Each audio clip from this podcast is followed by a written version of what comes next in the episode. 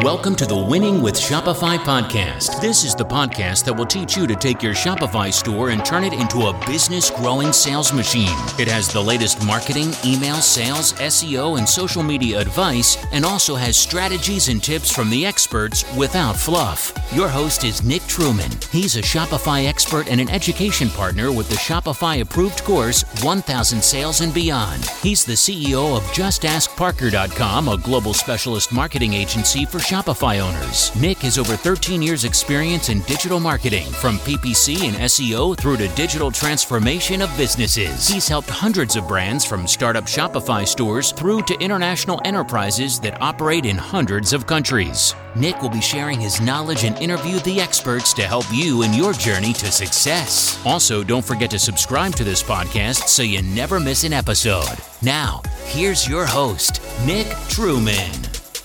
Hi, everybody, and welcome to another episode of the Winning with Shopify podcast. I feel like I say this every single week now, but I'm going to say it again. If you haven't tuned in before, please hit the subscribe button. My name's Nick, and I'm going to be hosting the show today and host pretty much all the shows at the moment. I've got a really good background in PPC SEO marketing, as well as lots of other digital disciplines. And as I think you'd probably just heard on the pre roll anyway, I'm also the CEO here at Just Ask Parker. We are in the middle of quite an interesting series at the moment.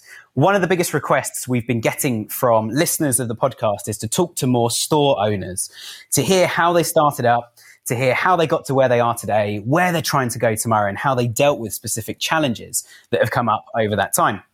Apart from last week, which I do recommend listening to, which was a bonus episode on Google Page Speed, which I massively recommend you go back and listen to. It's going to be a really, really important thing for every single e commerce store especially when we get into May this year. So if you haven't already, do go back and listen to that episode last week. The week before as well, we had uh, the Rare Tea Company on the podcast who were absolutely brilliant. So uh, again, jump back and see that um, if you haven't already. Today, however, I've got a very special guest. His name is Dan Grief. He's the director of Deliciously Guilt Free. So Dan, welcome to the show. Hey Nick, it's so great to be here with you today. Thank you. And I just want to say I'm a bit sorry if there's a sound of cartoons in the background. I'm uh, homeschooling, spinning a few other plates, doing the podcast at the same time. Absolutely fine. I, I, hope pretty much everybody listening to this podcast is absolutely used to that sort of thing already. Given that you know we're in COVID, people are working at home. I personally am actually at the office today, which is a bit of a rare treat for me. But we had so much post to pick up, and I've got paperwork to do. Yeah, but I don't, I don't feel sorry for you there because I saw your I saw your uh, screen earlier on, and you had a nice, clear, empty office. Like you just relax there, chill completely. for all I know, you don't even have trousers on, for I could see. But you know, whereas you know, if you're homeschooling, is busy, very busy. Well, I can confirm I am wearing trousers today, uh, only because it's a shared office. So he That's, said. the only reason. Um, but um, yeah, no, I am just because there's other people in the building. So, but okay. anyway, Dan, let's talk about Shopify. Given that it's the the topic of this podcast and what everybody's looking to do, let's talk about your Shopify business. So, do you want to just give us a quick overview to who you are and how you ended up in in in, in the sort of role you're in today, running uh, Deliciously Guilt Free? Yeah, thanks for that, Nick. So basically, uh, you know, my wife and I didn't have any experience of of e-commerce at all, actually, and you know, we came actually. I came onto this show with Caroline in March last year. And just to talk a bit about my journey, but I can just go over some of that again because it was a long time ago. So basically, I was teaching. My wife is a doctor, and you know, we just thought wouldn't be cool to just do something in the low carb space. And we are both into low carb and keto, and we thought, you know, we think this is something which we can talk about, I'm sure, but we think this is something that's going to change the world one day.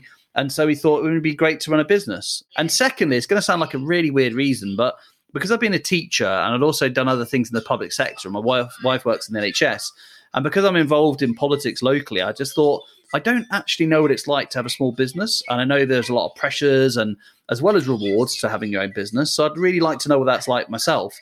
And so, in some ways, I never really expected things to kind of take off. And yeah, so it's a bit of a shock to me sometimes that you know it has gone gone so well. It's been really challenging, and you know I take my hat off to anybody who wants to go on this journey themselves because it is the highs are amazing, the lows are pretty bad as well. But on saying that, I'm so glad I've done it, and it's kind of been you know I came into Shopify through Wix, and I've kind of learned as I've gone along the best systems, the best ways of doing things, and I absolutely love it because it's become my hobby now, and you know, it's what I do for a living, but I just love every day of doing it. I can certainly vouch as another small business owner in the UK you just need your first tax return or for another company to call you and say, you know, you seem to be using our logo and our name. And it's just like, as you say, the lows can be so low. Yeah. And I think people don't appreciate actually how difficult that is. But then equally, sometimes you'll be laying on a beach saying, you know, I've worked so hard this year, and here I am having the holiday of a lifetime with the person I love, and I don't even have to check my emails this afternoon, which um, is a luxury I've still never had. But um, we're, we're, heading that I way. can't wait.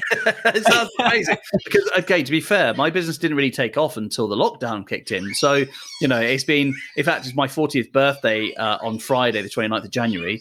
And we Happy were. birthday. Cheers, thank you. And just don't tell anyone, just between us, right? Because it's a bit of a big age. and, and I was talking to my wife last summer about wouldn't it be great to go to New York now the business is sort of picking up a little bit. We can have a bit of freedom. Well, going to York, the old version is going to be impossible, let alone New York. But yeah, but I think you're right. I want to kind of cash in with that. The hard work, it does mean you get that freedom, that autonomy, which I, I think that is amazing. The fact that I can do my job at any time, day or night. Okay, it does mean I work more than probably most most of the time I would done a normal job. However, it's doing what I love doing. So it's not a challenge in that way. And I just think when lockdown ends, we've got a bit more freedom. I want to be basically sat on a laptop in the Bahamas working my business because I've got the freedom to do that, which I think would be incredible. Sure. See, I wonder if I'm a bit old school because I don't actually want to lay on a beach in the Bahamas or Barcelona or where any of these other places are. I actually like the idea of getting up and being in the office at half past seven every morning and leading a team. And a lot of my friends often joke that, you know, Nick's made for business as opposed to business being made for Nick. Um, just, just, because I, I, am a bit old school with that. And actually a lot of the, a lot of the people we have in the teams at Spec and Parker, the two businesses I have, we, all the teams are built around that as well, partly because I'm in charge, but also because I've built that as a bit of a philosophy of a, you know, we turn up, we are professional, we look the part. You know, for example, when lockdown ends, there's a lot of talk of people then working at home more and that sort of thing. Well, we're the opposite we as a team have voted actually we want to get back in the office. We're looking to buy an office in the near future you know rather than just rent because we want to grow and actually we want to have other companies physically around us. And so we're looking to find a space that we can hire out and build as a bit of a creative hub in, in surrey in the uk where we are. You know so we have we have all these uh, sort of dreams and ambitions as well. And actually we, we often use the phrase like you know we, we don't want to be a mickey mouse company we want to be the kind of company that clients rely on. And when you turn up, you turn up, you're physically there, you're looking smart and, you know, you have your laptop ready and that sort of thing. So e-commerce though is completely different because the e-commerce team are actually either sitting on laptops working on marketing campaigns or they're you know dealing with customers or they're in the, the warehouse you know yeah, running around with forks. exactly. And that, that's kind of where Delicious guilt free is. So basically when i was on this podcast previously i think i was actually talking to caroline with the fridge next to me in my living room where i had our orders because we do keto brownies cakes you know low carb uh, blondies that sort of thing. And basically, at that point, we were doing everything from our house because you know we were doing this as a side project where uh, we had the rating from the council and everything. Where I was baking by night, had it in sat in the fridge next to me, sending it out, and then we just had this most incredible transformation where now. 10 months later, we're now in our own commercial kitchen. I've got staff who are working for me and we actually have a location. And I must admit, it just ties in completely to what you said there. Putting the sign up on the building outside with my company name on just blew my mind because I was like, this was just a logo on a website before. Now it's actually it sounds sounds a bit lame in a way, but it's it's now physical. It's actually on a on a big board where people can see it, proud and saying, "This is our building. This is who we are." And that was just such an amazing moment for me. And the fact that now I can be talking to you while the cakes are still being baked, they're still being produced, they're still being made, and I'm now trying to work on the other side of the business, which is actually building a business. And it, you know, that's the thing I was going to talk about today. Actually, is how it's interesting how you start off on this journey. Quite often, you are the person doing every job. You're the person who's, you know, in my case, baking the products, talking to the customers, making the emails, making the taking the photographs of all the products, all of that stuff.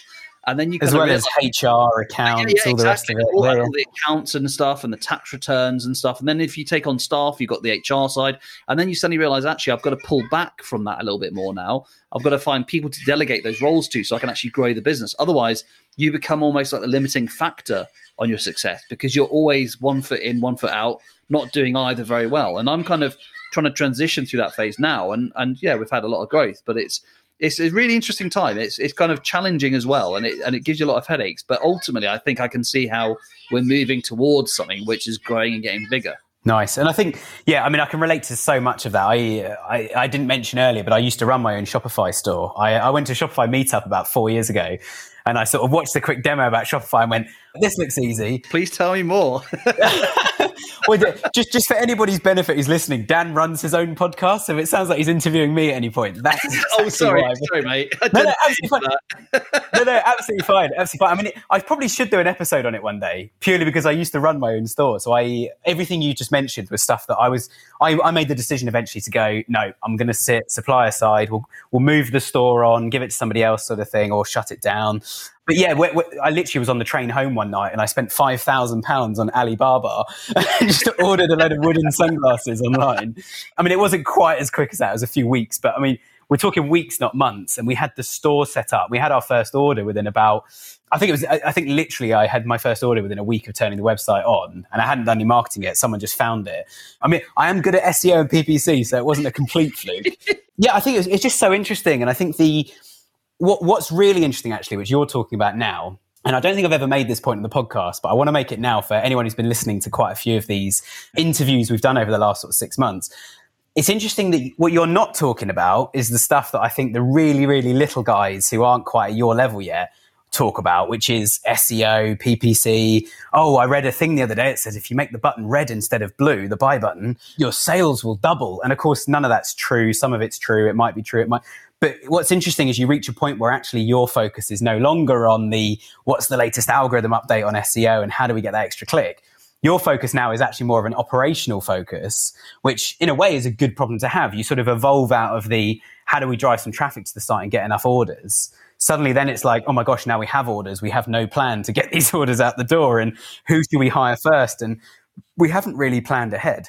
And interestingly, I found over the years that the more you plan ahead, the easier it is to get to that point, isn't it? So I'd love to hear what's kind of changed, especially in the last year and possibly longer, in terms of your just day to day focus from where you were to where you are now. Yeah, completely. I'd love to talk about that. And and in a way, this is the thing that's interesting for me, Nick, is that I'm still processing it myself. So this I don't see this as being a podcast. I see this as being my therapy session with you because you're so much further along the journey than I am. You can just say, Yeah, it's okay, man. Don't worry. I, I can talk you through this now. It's it's these growing pains happen.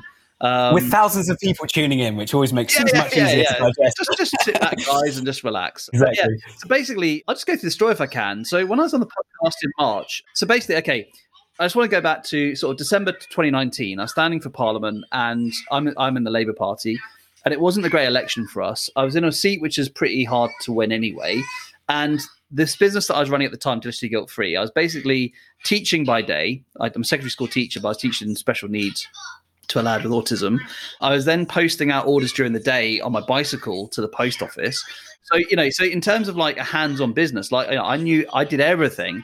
My wife Besma's doing a PhD at Cambridge, so she's kind of at the moment in the lab all the time working on cancer cells. So you know, we've got two young children who are now five and two. So back at that time, you know, one of them was a baby and the one was just out being a toddler. So it's a pretty full-on time for us. And I just think now, looking back on that time, I could have so easily have just given up at any point. In fact, I was actually looking at jobs the summer before that general election, and I was applying for them and going for interviews. I didn't get any of them as, a, as teaching jobs. That was, and I look back now thinking, thank God, I'm glad I did supplies, had the freedom to be able to do the business still. And then basically, I kind of thought after the general election, right, I was so kind of chewed up by politics and a bit fed up with it all. I thought I'm going to really just throw everything into this business now. I'm going to put the whole shebang into it. So I went down on my teaching hours a little bit, put some more time into it and and I think in a way, and this probably relates to what a lot of the listeners are, are probably at the stage at. When you're running everything yourself, it is a really good basis because it's the best foundation you can have. When you're employing somebody to replace one of those jobs, you nobody knows it as well as you do, so you can really train that person to do what you used to do. Yeah, and you yeah, have yeah. the standard because you basically the customers we've taken along with us. There are some we've had for the last three years, a very small percentage, there are many more who have come later. But because we had those kind of two years of pain, I described them as, where we were baking everything ourselves, not sleeping very much, doing this, you know, like a young baby and everything at home. And the hottest day of the whole in the whole country ever was in Cambridge two years ago, and I was baking on that day. You know, all these experiences I remember. But now I can think, no, actually, this is my standard. I'm not going to dip on that just because it's easier to not train somebody properly or whatever. So you know it all, you know what works. And because you've got a winning formula with a few people, you'll find really quickly that if it works for a few, you can scale it up. If you've got something that you haven't really kind of perfected to your market, to your audience, then it's probably not going to go anywhere until you get it right. And that's what I felt like I did in those two years. So at the time, I probably looked like a failure to my friends. Like, what are you doing? You're just getting poor quickly while you're pay, pouring your into this business. But actually, now that I can 100 percent relate to. The, it's formulated, isn't it? So you come home and it's like, I've had a look at some jobs online for you, honey, and it's like, don't do that. Don't don't even tell me that door exists. I'm not Otherwise, giving up. I'm not giving up. I'm going to regret this rest of my life. Yeah, yeah. Absolutely. And if you believe in it, like no one's going to believe in it as much as you do. But I think that that message does win through eventually. And so that's like I say, like January last year, I thought, right we're going to go for this now. Like, what, what, why am I putting brakes on things myself? I'm not going to put, I'm going to put politics to the side for one moment. Going to change my working hours. Really go for this. And I thought, right, what could I do? Is start like a podcast. Let's try to not only produce these keto low carb cakes, but at the same time build up the low carb community in the UK. So set up UK low carb. And I just thought we'll see how it goes. And that was in March last year we started, and then we're just just past fifty thousand downloads. So that's been like a big part of it, I think, because next thing you know, I'm actually communicating with customers who are my friends now, really. And our tribe, our community, because we all do low carb and keto together, means that we, you know, I get them on my show and they tell me their story. So it's all about them and and about us as a tribe, as a group. And that has been a huge part of success. I think instead of thinking, how can I sell something to this person? I thought, right, these are people like me. Let's get to know each other. And when you get to know each other, you build trust, you get to have relationships and that was really beneficial. That makes your whole product and offering so much more profitable to the customer. I was, yeah, yes, not profitable to you, but profitable to the customer because it gives them so much more value, doesn't it? I think one of the things we talk about all the time, and I, we, you know, we covered this again a couple of weeks ago, the Rare Tea Company. Yeah, one of the things we talk about all the time on this podcast is quality of product. I often find the companies that are, are trying almost too hard with their SEO and their PPC and their email campaigns, and you almost get to a point where you're like, well, if the product was decent and the product being all of it, the full experience, we wouldn't have to go to these lengths, would we? Exactly, exactly. You know, I, I think it is. It's almost uh, like understated, but it's so important to get that right, isn't it? And the thing I love now is that I feel like, okay, not all my customers, because we're getting to the stage where it's getting hard to have one-to-one relationships. But at first, I was getting direct feedback from them as well. So one of our flavors, we did like a lemon drizzle because somebody said, "Oh, I'd like that flavor. Can you try and make it?" Now, bear in mind, our cakes and stuff are like less than two grams of carbohydrate and one gram of sugar. So they're like tiny amounts. So no, no like fake sugars, like sort of people saying, "Oh, it's got honey or dates in it." No, that is still sugar in your body. These are made to, to be healthy for your metabolic health. That's why we've made them because, and I can go into that story in a moment. But getting the feedback from customers meant they were saying, "Oh, we like lemon drizzle. Could you make it?" So I did. Then I thought, oh, I could try and put some blueberry in that. So I made blueberry lemon drizzle, and that's been really popular. And it's all because of that conversation back and forth. And when you're a small business, you should never underestimate the two things you have. One of those things I think is that one to one connection. You yourself can talk to your customers and get to know you as you. Not, you know, I, I, I try to avoid as much as possible, you know, we at Deliciously Guilt Free. And I'll say me, Dan, at Deliciously Guilt Free, I want to know what you think because it's personal between me and them, not not this nebulous we nonsense. And the second thing you have is flexibility because big companies can't do that. Whereas you can say, right, let's just check out a flavor and see what works, or let's just check out an idea, see if, if it if it lands well. And if it doesn't, what doesn't work well? If it does work well, what can we adapt and change? And that flexibility was really important for us because I was literally baking every night, different flavors, getting feedback, trying new things.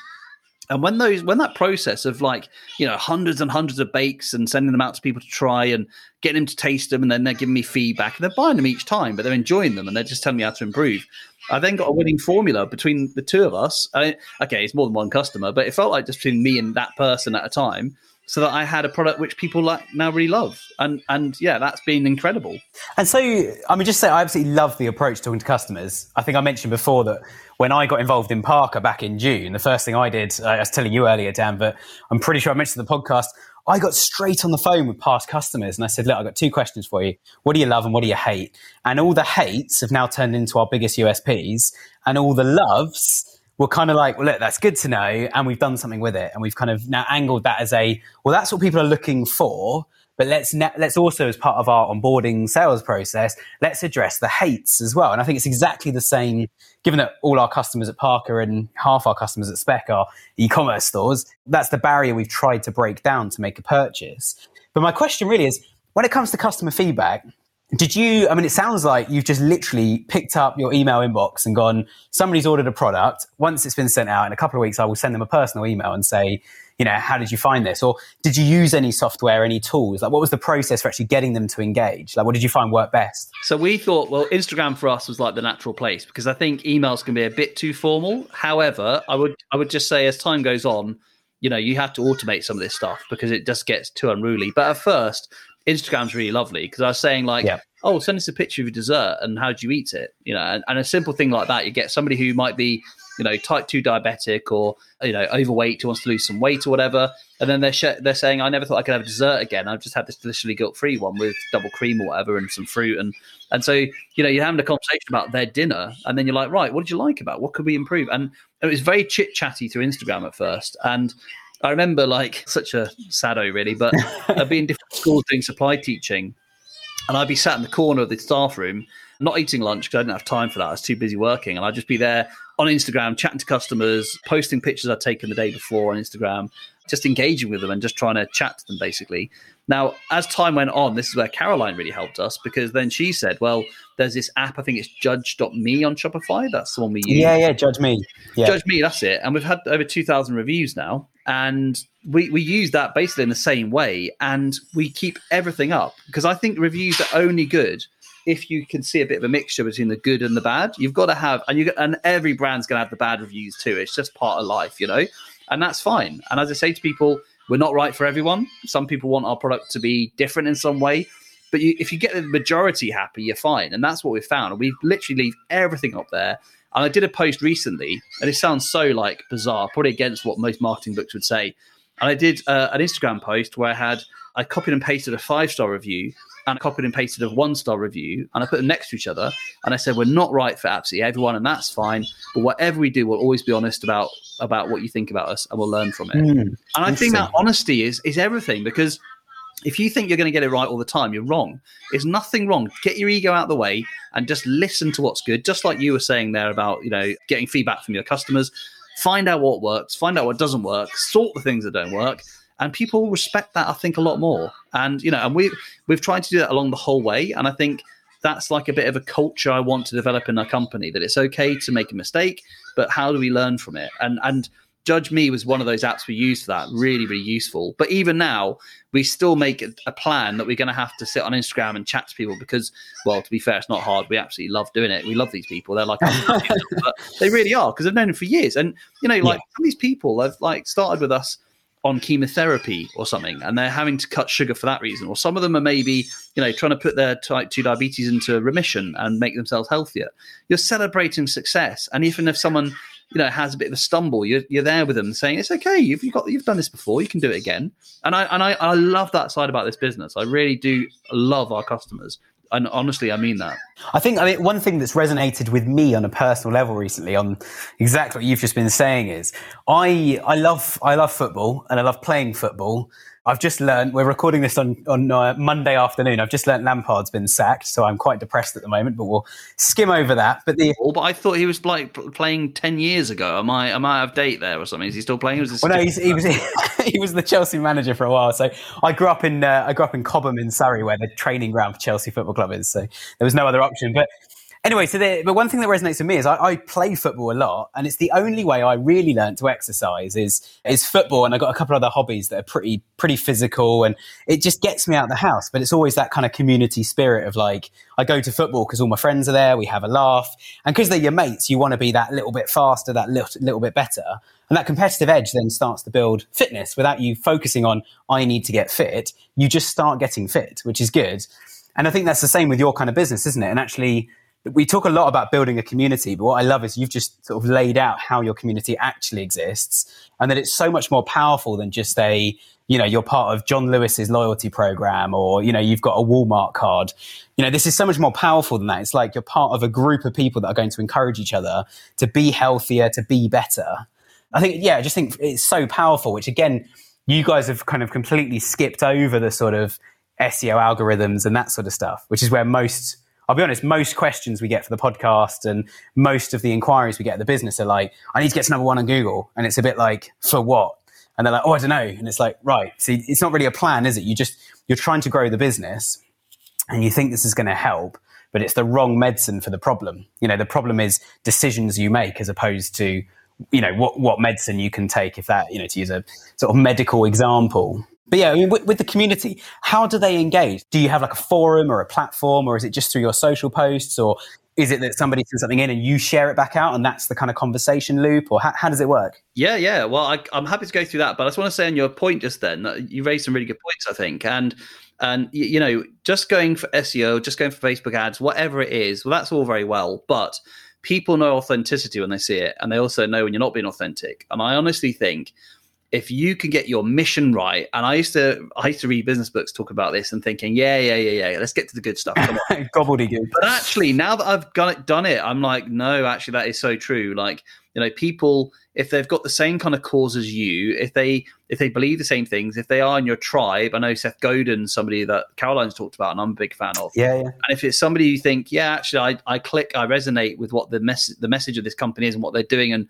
why they're doing it, and actually they do care about the customers, all these things, then actually you know the SEO, the Facebook, any anyone can do that. That that's actually you know you go to an agency like Spec, you go to uh, you can try and learn this stuff online through YouTube courses, whatever it might be. You can figure that stuff out. But actually, if you haven't got the authentic message in the first place, then I think you're always going to be a little bit poorer than if you had that authentic message to put out into the world. Because then these things like Facebook adverts and Google ads, whatever, become a channel for your message, not just an empty tube that you're just pay, putting money into to run an ad on.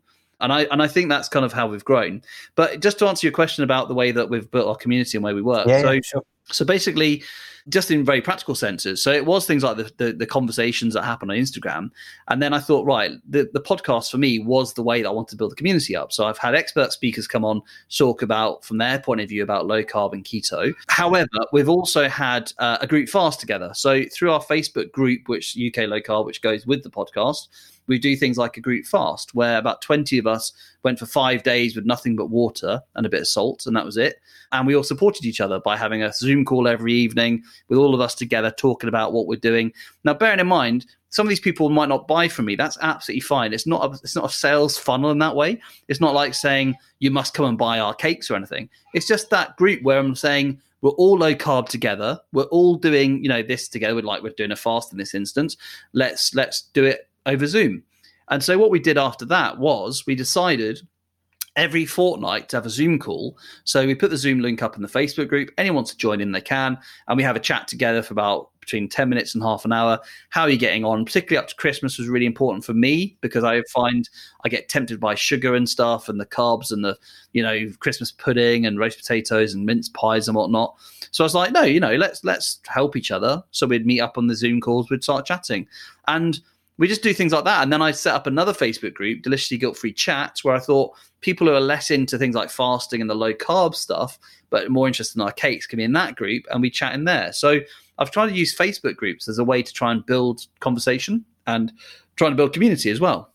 I think it's a very good point because I think the you know, apologies if my questions are all kind of on the ground. I think you're putting all the really good, fun, interesting stuff in, but I know that anybody's gonna be sitting at home going, okay, customer feedback, what tool do I use? And it's like, it's not about the tool. I think you couple the two together, which is important. But again, I, I love the fact that everything you're doing is an absolute dream for any social media manager in the entire country.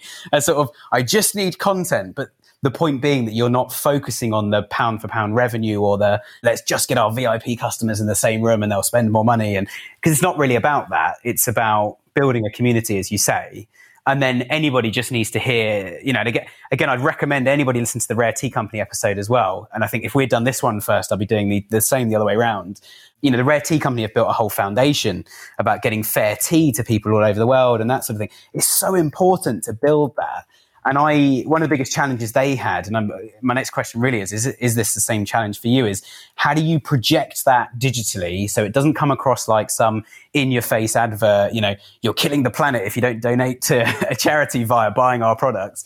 How do you take all of that sort of community spirit, Facebook groups, uh, how do you take that and put it into some sort of yeah, I don't want to call it a sales message, but how do you take that and put it into some kind of marketing website, you know, get that across to like a new customer or an existing customer? What's the medium or content approach that you've taken for it? Okay, so basically, I, am I'm, I'm not going to pretend I've got all the answers. I was going to tell you what we did, and then you can rate me on how well I've done it. sure. So basically, I the way I see social media is that in a world where TV adverts are BS because they're basically trying to say this product's amazing, you need it in your life. I kind of think social media should be much more, and the internet gives us the ability to actually have a real window into reality. And I kind of think of like Deliciously Guilt Free would be like nothing. Nobody would even know what it is unless we just let people behind the curtain a little bit and said, this is who we are, this is what we do. Yeah. And so all we've done is literally just just document as we've gone along. So for instance, you know, when I was baking at home, I have pictures of me in my home kitchen, chopping stuff at the table, you know, making things, sending them out to people, doing a live in my kitchen. This is what I'm doing, so I'm doing it. Then when we moved to the cafe, I literally took people on that journey with me and said, you know, we found a cafe closed during lockdown. We thought as we had lots of orders coming in, let's let's rent it. Terrified, thinking I don't have enough money for this, but oh yeah, hopefully it'll work out. And then because you're in a cafe with a big oven and a bigger kitchen, I could then employ my first like you know people to try and help me a little bit. And we did that. So that then helped it to grow. And so I told people about that as well. You know, I got simple little things like I got my bowls like stuck in a massive saucepan and I melting some chocolate and I had to use a hammer and break it up. And I put that on TikTok and, and people loved it because it's like you muppet, you know, but it's that's me. I, I get things right and wrong, you know, and I share it with people. Yeah, yeah. And then what I think that did is it meant that when the reviews are coming in, I mean, for instance, this this is what this is deliciously guilt free. To give you in a nutshell. So one of our lovely customers today was messaging me about an order she made, and it's been a bit delayed in Royal Mail or whatever. And I just said to her, oh, I'm teaching phonics today. So she sent me a load of phonics resources and like loads of lovely messages of support and whatnot. And then I saw she's gone on my website and is leaving me like and writing lovely things about us. I'm like, that's that's how I like it. It's it's genuine people connection, you know, and I and I like that because I feel like we've taken them on the journey with us. I don't, you know, I'll say to them that we've got a bit of an issue right now with the oven we just bought, and unfortunately, it doesn't seem to the right electricity plug on it, and it doesn't seem to be able to fit the trays we've got, which is so frustrating. So what's the first thing I do? I, I tell the customers, right, this is what's happened today. You never believe it, and and I think that authenticity really works. Like you can plan this stuff out, saying, right, I'm going to get somebody to you know, like give us some feedback and I'll put it back out. So I did that, for instance. I've done like customer feedback as Instagram posts and I've shared that with people and. I do that now and again. But I feel like people get to know us a little bit because I just talk to them like a normal person. I'm not trying to sell them something. I'm just trying to be me.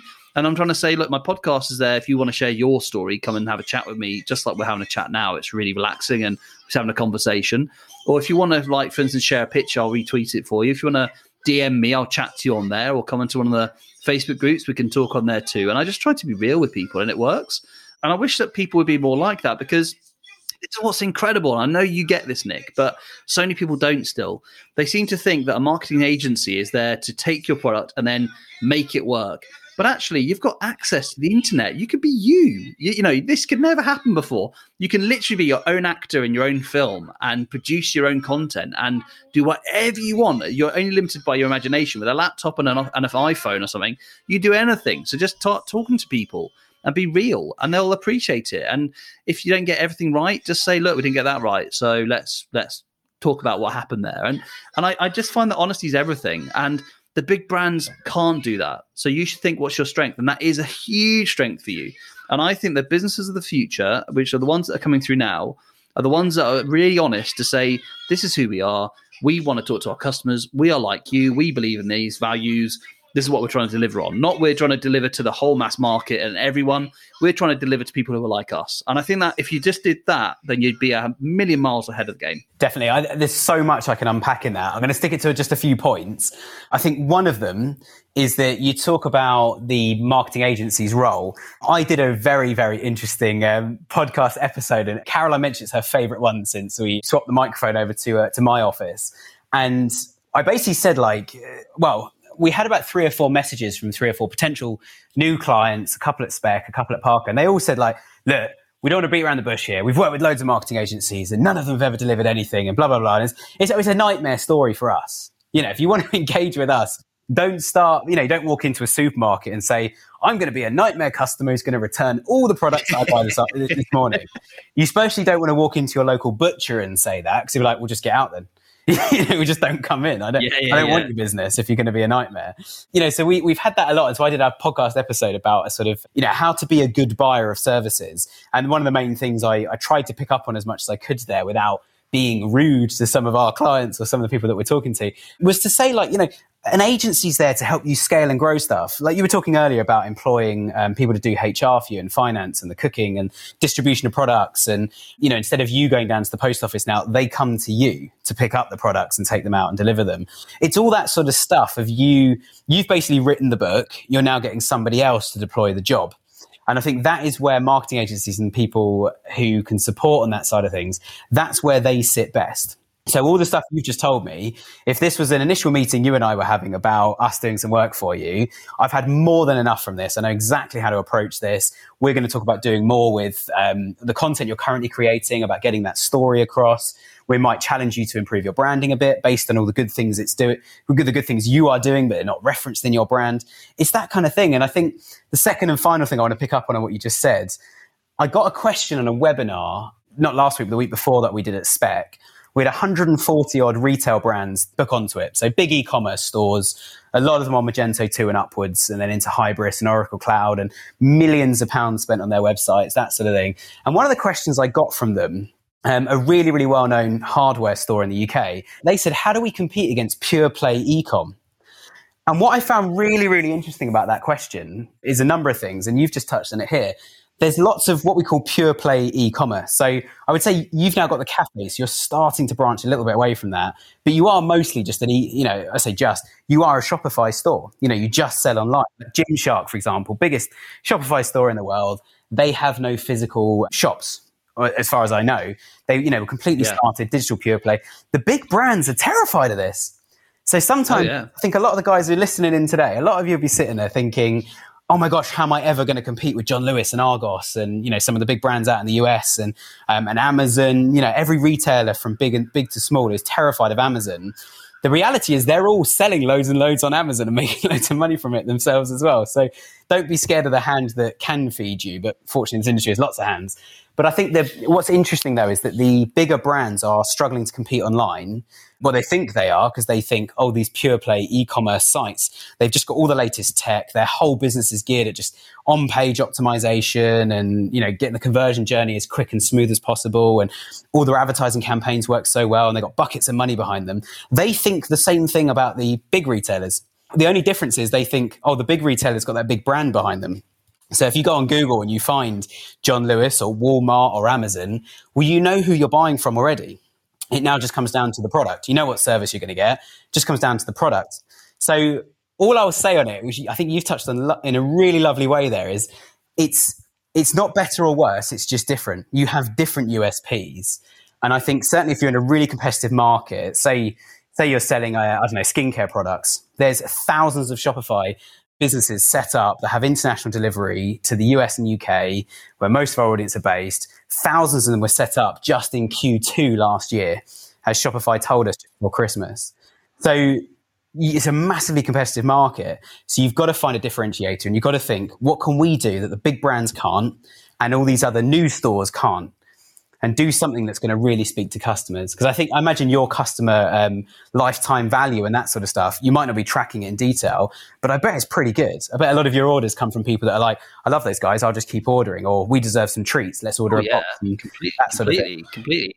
You've just, you've just completely just sung from the same hymn book as me. I completely agree with everything you just said. No, I really do. Because, yeah, what you just said there, like, okay, look at like the Tesco as the okay, an American Walmart model mm. um, of having, for instance, a big uh, a big shop, a big store with a massive car park. Everyone goes to it. Before 2008 and the Great Crash, everyone thought that is the future of retail. That's how people are going to buy. They're going to go to these massive, great out of town shopping centers, and of course they're still there. They still work, but the world has changed a lot in that last 12 years, a hell of a lot. And in fact, this lockdown and the pandemic has changed the world again. We're at such an exciting time, I think, with e-commerce, yeah. where it's now become. You think about a habit being formed over a certain number of repetitions of doing something. Well, in a, in almost a year, people have been buying online and having stuff shipped to them by post. People who would never have done that would have just gone into the town centre or to that big shop on the edge of town, and now quite happy to put their money out and and do a bit of free shipping by buying more or paying for a bit of shipping, whatever it might be. Yep. So you're talking about a paradigm shift, and paradigm shifts are really exciting because you can only really see them when you look back on them. But I think you and I realize this is now the new future. and that the big brands don't have the flexibility I was saying about. They don't have the personalization that I'm saying is one of the key things you can have as a small business. So us small businesses coming up now are able to say, right, we are really niche or not really niche, but we've got the personality behind it, which you can't do. I mean, who is Mr. John Lewis? Does anyone know? Does it, who? What's the face of John Lewis? It's just a logo. And what year did he die? Does anybody yeah, know? Yeah, There's a good yeah, yeah, exactly, yeah. Maybe maybe still in a back office somewhere. Who knows? But you know, like with cobwebs on him. But you know, you just don't know. There's no personality there. I mean, I guess you got a sense of the brand, but you can do so much online now to develop you as your personality in your brand and what your brand values are. And you can be flexible to adapt to the market changes. And because you're online already, you've got that advantage where you're going straight into people's like you know on their iPhones or whatever and they can see you and they can and people are sharing about you building community around you whatever it is. You've got so much potential there and i think this is the golden age. Like go for it. And if you want to have a go and you're just a bit nervous or whatever yeah we all are. That's how life is. You know that's that's normal. But if you don't try, you don't go for it. If I'd taken those teaching jobs back then, I would never have had what I've got now. Yeah, yeah. And I think, you know, if you believe in it, you're going to push, you're going to push. And that's really important. And I think it's such an exciting age we're in right now. You know, in the past, advertising was a billboard, it was an advert on TV, it was an advert on the radio, it was a picture of Absolut vodka in the back of a magazine or whatever. You could never have afforded that because you didn't have the money because you're doing it by bootlegging it. But now, you sorry bootstrapping. Bit different. Very but different now you very different very different sorry. But now you can. You know you Yeah. can just go and literally talk on your phone and make a video. You can there's free apps you can download that can do all this sort of stuff for you.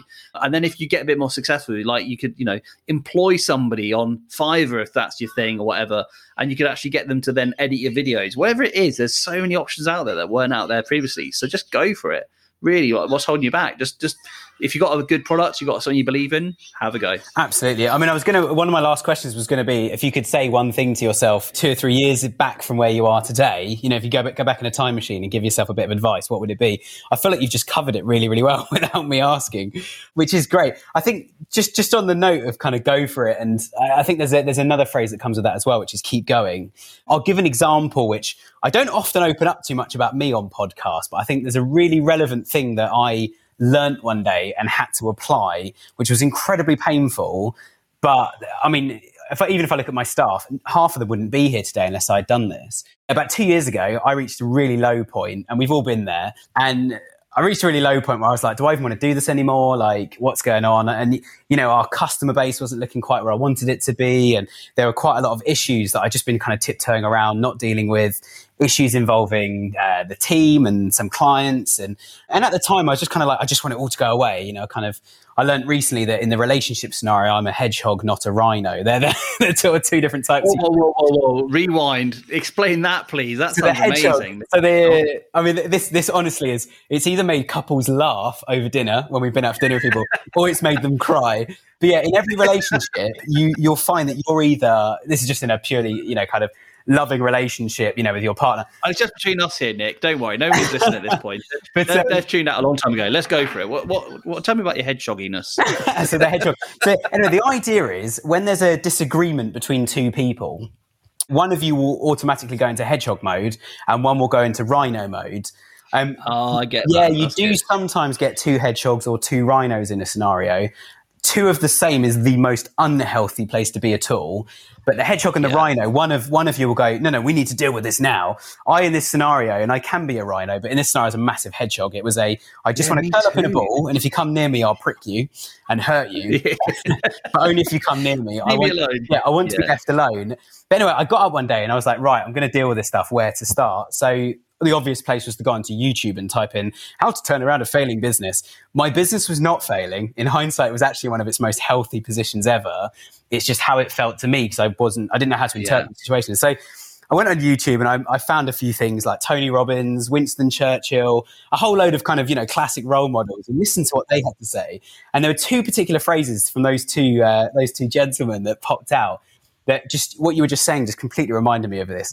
One of them was from Winston Churchill, and he said, If you're going through hell, keep going. And that phrase has been running around my head. I had it written on my wall in the office at one point, but it's, it's been running around my head for the last sort of two, nearly three years now. Just reminding me like, if you stop in the middle of a bad scenario, you're now stationary in hell. you're not just going through it. You're now stationary, which guarantees you're not going to get out of it. It's just going to get worse. So there's that, and then the other thing as well was yeah. From I mean, Tony Robbins is like some people love him, some people hate him. He's a classic Marmite scenario. But he, I mean, he says he said quite a few things that really, really struck me about what was going on. And one of them was to then look back and say, well, you know, write a quick story about yourself, but in the third person. It was a really interesting exercise and it actually brought tears to my eyes. I was sitting on a beach in Barcelona trying to relax for a few days just to clear my head and work out a plan out of like all these different little things that were going on. And what I did is I wrote this story and it just kind of started that I'm the guy who dot dot dot like and it was like you know I'm I'm the guy that quit my job with no money whatsoever and bought a new phone contract and just called companies offering to manage their Google ads for them. That was me. Probably, wow, that's inspirational. I love that. That was me in 2009, 11 years ago. I was doing that. So I had a couple of years experience in the industry, but it was like doing that story and it brought tears to my eyes. But what a confidence lift. You're like, I've been through so much before. What I'm going through right now is just loads of little things let's just break them down, deal with them, and that sort of thing. So I think so many so many people I talk to is sort of similar to where you were previously. Will be listening to this podcast. You're feeling isolated. You don't know where to go. You don't know where to start right now. And I actually I, I think something that's going to come out of the pandemic as well is there's going to be a lot of ecom businesses that are sitting there going, "What uplift? What extra sales? Like we didn't see any of it." And it's not because they got their SEO wrong or their PPC wrong. All those things are important, but it's it's actually a case of you're either not tracking it or something's gone fundamentally wrong and it then starts to create some depression lack of confidence etc which can really damage the business as well. But i'm sure you've been through times like that where you've needed the kind of you know whack out the pocket Churchill quote book and that sort of thing. I agree. You know what? It's that kind of perspective I think is really important, isn't it? Because, you know, like, okay, this is the problem we have. We all exist in the same time at the same place. So you kind of think we're all the same getting on with life. But actually, you know, they don't see the journey you've been through to get where you are. You know, I didn't know that, Nick, about you. So, you know, I, I haven't seen I haven't seen your kind of rough t- time in hell to get you where you are now, the really successful business. But actually, that is a really important part of your story.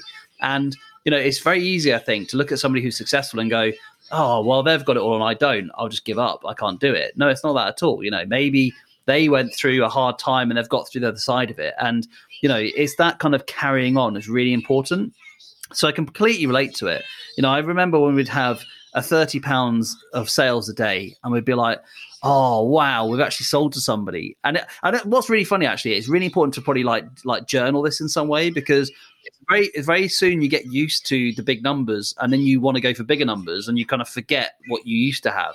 So my mum actually who's been like my parents are so supportive. They've been there the whole way for us. In fact my dad still helps in the business now actually with like odd jobs here and there to help us. He's amazing. And and she said you know you've you, you look like you're getting an empire now. She said you used to be you used to be doing night feeds your baby with the express breast milk and baking by night till two, three in the morning, getting up and teaching all day, doing politics tutor in the evening, going and doing a media interview for Parliament, like candidacy and all that stuff. And then you do it all the next day and you wouldn't complain, you just get on with it. And now you actually have your weekends back. And I'm like, oh God, I forgot I did all that. And yeah, that was really horrible. But I did it because I believed in it and I kept going. And I think, you know, I always have this like pessimism of like things are good now, but I'm terrified what's going to happen next. I mean, bad stuff's going to happen. That, which is, I think. Oh yeah, yeah, bad stuff. Why? Happen. Yeah, yeah. It's why you just you have to be prepared. Like whether that's keeping your bank balance above a certain level, or it's a yeah. when this happens, we'll do this. I mean, hopefully, you never have to look at those plans. But, but that things could fall apart easily. So, what's important here? Not over, you know, every single penny you spend, you're thinking, oh, do I really need that? Because actually, I know what it's been like when I had nothing. And actually, I made the right choices when I had nothing because I had to. Whereas I could easily make a foolish choice and I've got a bit of money spare and then it's just wasted. So, you know, you've got to be aware of those things. You're right. But I think, like, remembering where you come from and tracking the journey, because it will change sort of subtly in some ways or dramatically, but then you'll forget it in the future. So you know, like moving to that cafe, it, I can't believe that was like only last April. It's weird. It seems like it's it's been a, a long lifetime. year, a really long year. yeah, it has. Yeah, but you know, we're in a cafe where suddenly I was like going to do this job that I was doing at home. This time last year on the podcast when I came on, I was doing this at home. Then suddenly I was in a cafe. Then I moved to soft play because then the cafe opened in June. The soft plays are still shut. So, and as I've got young kids, that's quite good at the weekends, taking them there to play in it. But that was still shut. So we went there. And then this commercial kitchen came up and I was like, the rent is how much? I can't afford that. No way. But actually, you sort of think, no, no, hang on a minute. I, I've been working for like sleepless nights and no money for years. I'm going to go, I'm going to give my best shot at this. I'm going to keep going, like you just said about Churchill's quote there. I'm going to keep pushing. And it did work out. Now, you could say, yeah, but there's people who haven't made it. But I honestly believe in life, you learn from these experiences by putting yourself out there. No matter what you think your destination is, it will lead to something because you had a go. And I honestly think that going to sound a bit woo woo now, but I honestly think that you do get the experience you gain. You know, the universe does give back to you in a way. It does, you know, it does give back to you because you put the effort in, you are generous with your time, you learn from the experience. Something will good will happen from it. But the the hiding and the being scared only, being the hedgehog and not moving forwards, that you know, you got to sometimes just sort of unroll yourself and push on forwards. Yeah, I think journaling is important. I, I, mean, the only comment I make on journaling is a I absolutely hate sitting down and writing stuff in a book, and that's my own. Yeah, that's all I thought journaling was at one point in my life. What we do now, or certainly what I do in, in, in my business, is whenever we make any big decisions or we have any big successes or big failures, that sort of thing, I just make a note and do a bit of digging. How did this happen? So I still have the journal element of it, but I'm not sitting there writing every night. It's not become a habit because it's just not me.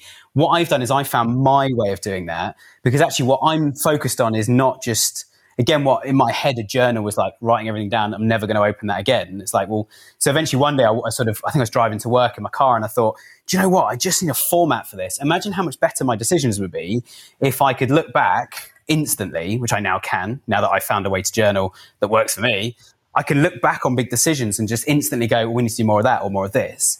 And a good example of that is every time somebody joins Just Ask Parker, or we get a new client at spec, we document where they came from, which sometimes could just be a they listened to our podcast, they went on the website and they signed up, done. That, that's an easy one. We may not know sometimes, but certainly at spec, often the journey will be like, well, we used to work with so and so at TJX or TJ Maxx as it's called in the US, TK Maxx. We used to work with somebody there. They then moved roles. So we pitched them and we lost that pitch. So that was a big failure. But then when they moved to their next role, they were only there for three months, but they told somebody there about us. That person then called us up. So then it suddenly influences a, right, I know exactly where to spend my time to build the business, to find more clients like that now. I need to, I need to spend my time on a personal level with these decision makers. So I think absolutely agree on the journaling side of things. I think it's just a case of finding a format that not only works for you, but also works to make to do something more than just document. I think it's got to help. Can I ask them what your format is? Like, how do you do it? Because it's something that I really want to do better at, actually. Yeah. And I'm dyslexic, so I personally find, you know, sitting down and writing a real pain sometimes. Sure. Yeah, yeah. I love talking. I love recording stuff yeah. audio wise. So, you know, how do you do yours? Well, it started as a spreadsheet, which won't surprise anybody because the spreadsheet is where most good ideas start. so it used to be a spreadsheet and it was just had a few tabs in it. One was just a list of clients and it was like, how do we find them? And then we would, and then you, because it's a spreadsheet, I would make a couple of, you know, sort of totals of like, you know, like, let's start scoring these things and seeing how much certain ones are worth. And one thing I hate about my industry at Spec is it's all about who you know, and I hate that. Yeah, like, I don't, cronyism. Yeah, I used to think it just doesn't stand for anything, but now I've learned it is about who you know, but it's much more in depth than just a oh, Dave's really likable, so everybody works with Dave. It's not quite like that. You know, it's it's actually about you know delivery and stuff. So it used to be a spreadsheet. Um, I still have the spreadsheet for some areas that I would put in the column of journaling. And I think that client one is a good example. I've now moved that into Xero, our invoicing software. So Xero. oh, yeah. Now um, has some dashboards for me to give me an idea of what clients are worth the most, and I can then add notes into those particular contacts. There are also contacts in Xero that have a zero next to them, as in we've never billed them anything, but that contact is really, really key for us because they're an introducer to something else. So that person might even have a minus on there because I attribute expenses like taking them out for a drink or traveling across the country to go and hang out with them for an afternoon or pl- I was going to say play golf. I, I hate golf. I never play golf, but that, that kind of thing so I've then adapted them over the years into different processes and systems. And then I'd also call this journaling. Some people call it reporting, but we have an internal way of anything we do for any one of our clients that's particularly successful. We then have an internal process where that gets documented and everybody else can learn from it. If you know, say it was doing a particular SEO activity on somebody's website, like adding reviews to a product page, as an example, that boosted SEO so much. So that then go, gets doc- documented down as one of our 550 odd things we've now got that we do for e-commerce brands. So then we have a bit more of a menu that we don't show the client the menu. We go to the menu and go, right, what things do we need to do the most for this client? What do we think is going to have the biggest impact in the shortest time? Because let's focus on those. And so again, that's another way that I would say we journal our journey as a business and improving our processes and services. And then how we know what recommendations to make. Because sometimes clients are like, wow, this recommendation is absolutely amazing. To us, it's like, well, we've done it for the last 40 clients like you because because we know it works. So, wow. Yeah. I love that. That's so like you've got such a good understanding of your business model and how it all works, and and actually those building blocks means you, you know what you're making each month and what you're spending. You you've got the whole shebang there because you know where your money's coming from and how to develop it. That's really clever. I like Don't get me wrong, it's still a mess, but it's an organized. Well, uh, it, no, but it's just between you and me here. If your staff listen, they might disagree with you. But as far as I'm concerned, it sounds amazing. Yeah, yeah it's it's a mess, but you know where to go to find stuff, and that's sort of step one of creating a good process. So, um, you know what? Just so I want to say this though, that's yeah. the other thing I think you've just highlighted there for me is that actually recruitment is a, such a key part of like any business as well. And so when it's just you doing everything, you try you tend to find you've got strengths in certain areas that you kind of play to, and then things you haven't got strengths in, you tend to think, well, I'll just try and wing it a little bit on those areas. But I, what I'm learning now is that I need to recruit for the weaknesses that I have because actually, you know, you, you hear about this a lot of business books, don't you? But about building the team up around you, so the things that you don't have the you know attributes in you can say right i'm going to hire for that person to do that role. And i know a lot of successful companies who do that where you know effectively the entrepreneurial types will be the dreamer who's got the big vision and stuff but you might have somebody who has to have more of a systems based approach in there or or maybe vice versa somebody you need to employ to try to find new opportunities for your business whereas you might be the good person who's got the processes in place. So yeah, I think that's definitely the next stage for us. And if I'm if I'm ever invited back, I'd love to talk to you about the next step whenever we get there and what it is, because I think recruitment for me and, and using agencies is important. And just to come to one point you said about your role as, as an agency and, and what you do, I've kind of learned that I could probably do most things, not necessarily very well, but I could probably do most things. Like I could learn online how to do what an agency does. However, do I have the time, in some cases, years and years of experience to gain, which you guys have already? Or do I have the ability to do it well from beginning? Well, of course not. Is sometimes you have to say, right, where is it actually worth my time to invest in this thing, which will then pay back way quicker and way more than I could ever do myself. And it's all part of the recruitment process, isn't it? And that's why I think you have to start, you know, you, you might start off doing everything yourself, you have to realize when's it right for you to put something down and give it to an expert to do for you, and when's it right for you to now focus on the thing that you are good at and recruit where you're not. And I think that that is a sort of a challenge, and it feels really scary because you kind of you can always fall back on the hedgehog in us all, thinking I'll do what's familiar and I'll just do everything myself as I always have done. But you get to a point where you just can't do it. I almost feel like that could be the rhino scenario. That's the like everyone step aside. I know how to do this. This is what we're doing. Yeah, that's a good point. Like, it's, it's clearly not egocentric yeah. you as an individual, isn't exactly. it? I know it's worked once. I was like, well, yeah, we'll sit, sit down. We're going to continue analyzing. I mean, there are scenarios where that just needs to happen. You know, like staff sometimes come to me and go, "How do I do this?" And I'm like, "Right, let's just do this." Uh, you don't always have the time to, to, go, well, let's just all take a step back and take a deep breath and think, is this the right approach? We still, I think one of the challenges I found as well running a business is like where to focus your attention on improvement. It's so difficult because I, think anybody listening right now will be able to look at your business instantly go, I could tell you 50 things that are wrong. Most 49 of those I wouldn't want to say out loud in front of my staff or publicly or, you know, but there's 50 things I know are not good enough right now. And then one of the one of the best uh, sayings I've ever got, which talking about all of this, came from my advisor, and I do have an advisor, and that wasn't through an advising bureau. That was somebody who sold a big company like ours, and I sat him down and said, "I need your help. Can I? How much do I need to pay you to have two or three hours a week of your time on the phone's fine? Just to ask you and." Any questions like, right, here's what you need to do. Or, yeah, I've heard this many times before. Look at it this way and then make your decision. And one of the things he always says to me because I, I'll be honest, I hate chaos. Some people can run a business in chaos and they really enjoy it and thrive on it. I don't. I'm not a control freak, but I need to know everything is in swing in a process actually because that's what control freaks.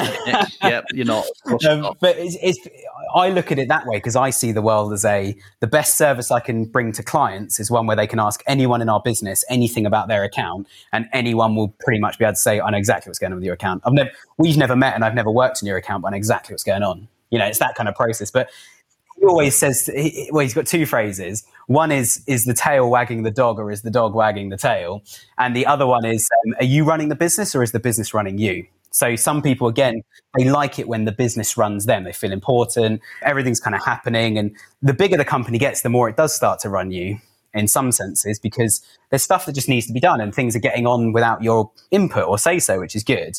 But also, there's also the element of, well, it is your business, so you need to be in control of this thing. And I think certainly with e-commerce brands, I've, I've often challenged people to say, you know, you want to triple your orders, you know, your daily orders this year, you want to triple it. If you had triple, what problems would that create?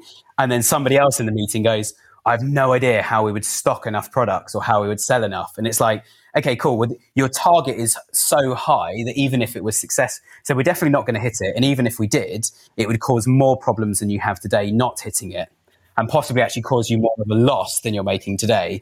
So this clearly is not the right route to be growing this company.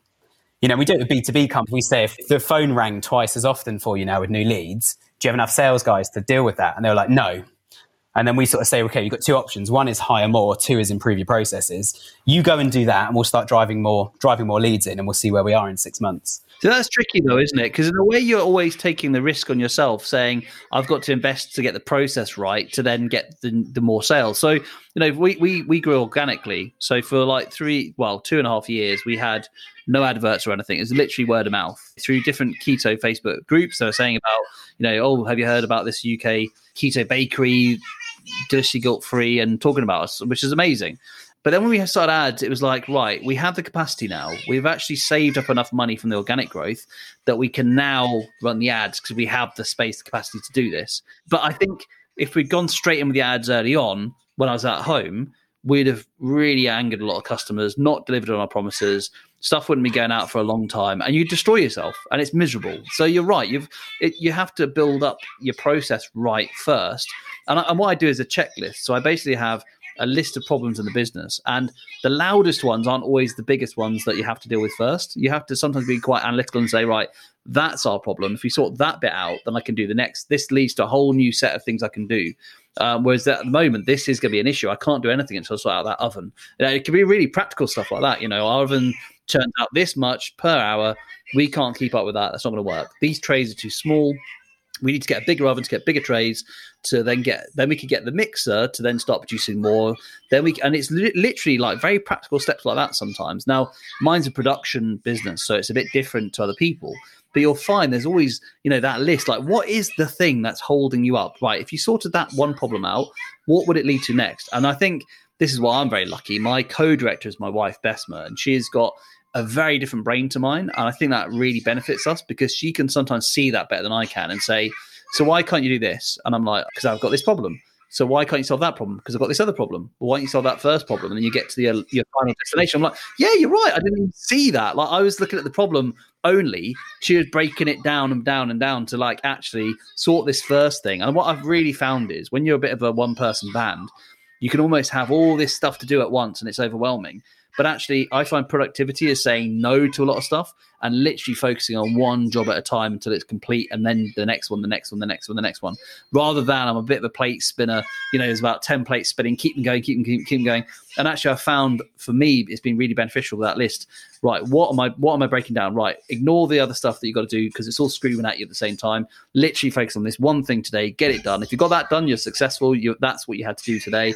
If you get anything else done, that's only a bonus, but it's not important. Then tomorrow, I'll deal with the next thing that's raising its head. That's the most important. Yeah, yeah. I, every morning I get in so early, and the first thing I write down is the three things I want to achieve that day. Yes, I completely agree. But yeah, love it. And you and you actually achieve something. By the end of it, you can ta- you can pat yourself on the back and go, "That was a good day." Whereas if you don't, this stuff builds and builds where you feel like I've not completed anything here. I've just kind of just dealt with it a little bit to not make it such an issue today than it was yesterday. That's not good enough sometimes. Sometimes you just have to go, this is the pressing issue this must be fixed today, and then I would have achieved something. Totally, totally think that's, that's beneficial. No, it's very good. Finally, Dan, I've just had a quick glance at the time, and time really does fly um, on these podcasts. But yeah, I've really enjoyed this. Sorry, I, I, I, thoroughly enjoyed the conversation. So I just want to say, first of all, thank you so much for joining us today. Great. No, thank you for having me on. And uh, yeah, and I just want to say a massive thank you to you guys because, and particularly Caroline as well, because she did. She was such a monumental start for at the beginning of our business. Like we met her in person you know, she she told us some really amazing tips, really practical stuff that you need to know, not necessarily the theoretical stuff which which you can get anywhere, but actually real practical. Do this, do that, and that's why we got our 16% conversion rate because of her, and and it's never dipped beneath eight the last year. So you know, she really did help us massively in that. So thank you for what you guys did. That was huge. And in all honesty, like it's yeah, it, I feel like I'm on this journey with you guys. So thank you for your help you've given to us. No, much appreciated. And just just to clarify, I didn't ask him to say that. That was no, but no, you're very welcome. And I think you know, Caroline part of the reason I'm involved, Caroline and I are just absolutely, uh, absolutely gung ho with any business, certainly in the e-com space, to help out and see growth. You know, it's the main thing we focus on, the main thing we report on, that sort of thing. So it's great to hear, Dan. And how can people get hold of you? You know, what's the what's the address to your store? Yeah, so we are deliciouslyguiltfree.com, and if you go on there, you can see all the cakes and stuff that we do. But also, if you want to connect with us, deliciously guilt free on on the Facebook page and also on Instagram. And then if you want to listen to the podcast, which I, I, don't know if I can release this, but as this is being recorded on the Monday, tomorrow on Tuesday, my podcast UK Low Carb is going to win an award. I've been told about being a finalist and, and winning, which is great. So the award winning podcast UK Low Carb, and that's on podcast platforms like Spotify, Apple, all the rest, just like this one.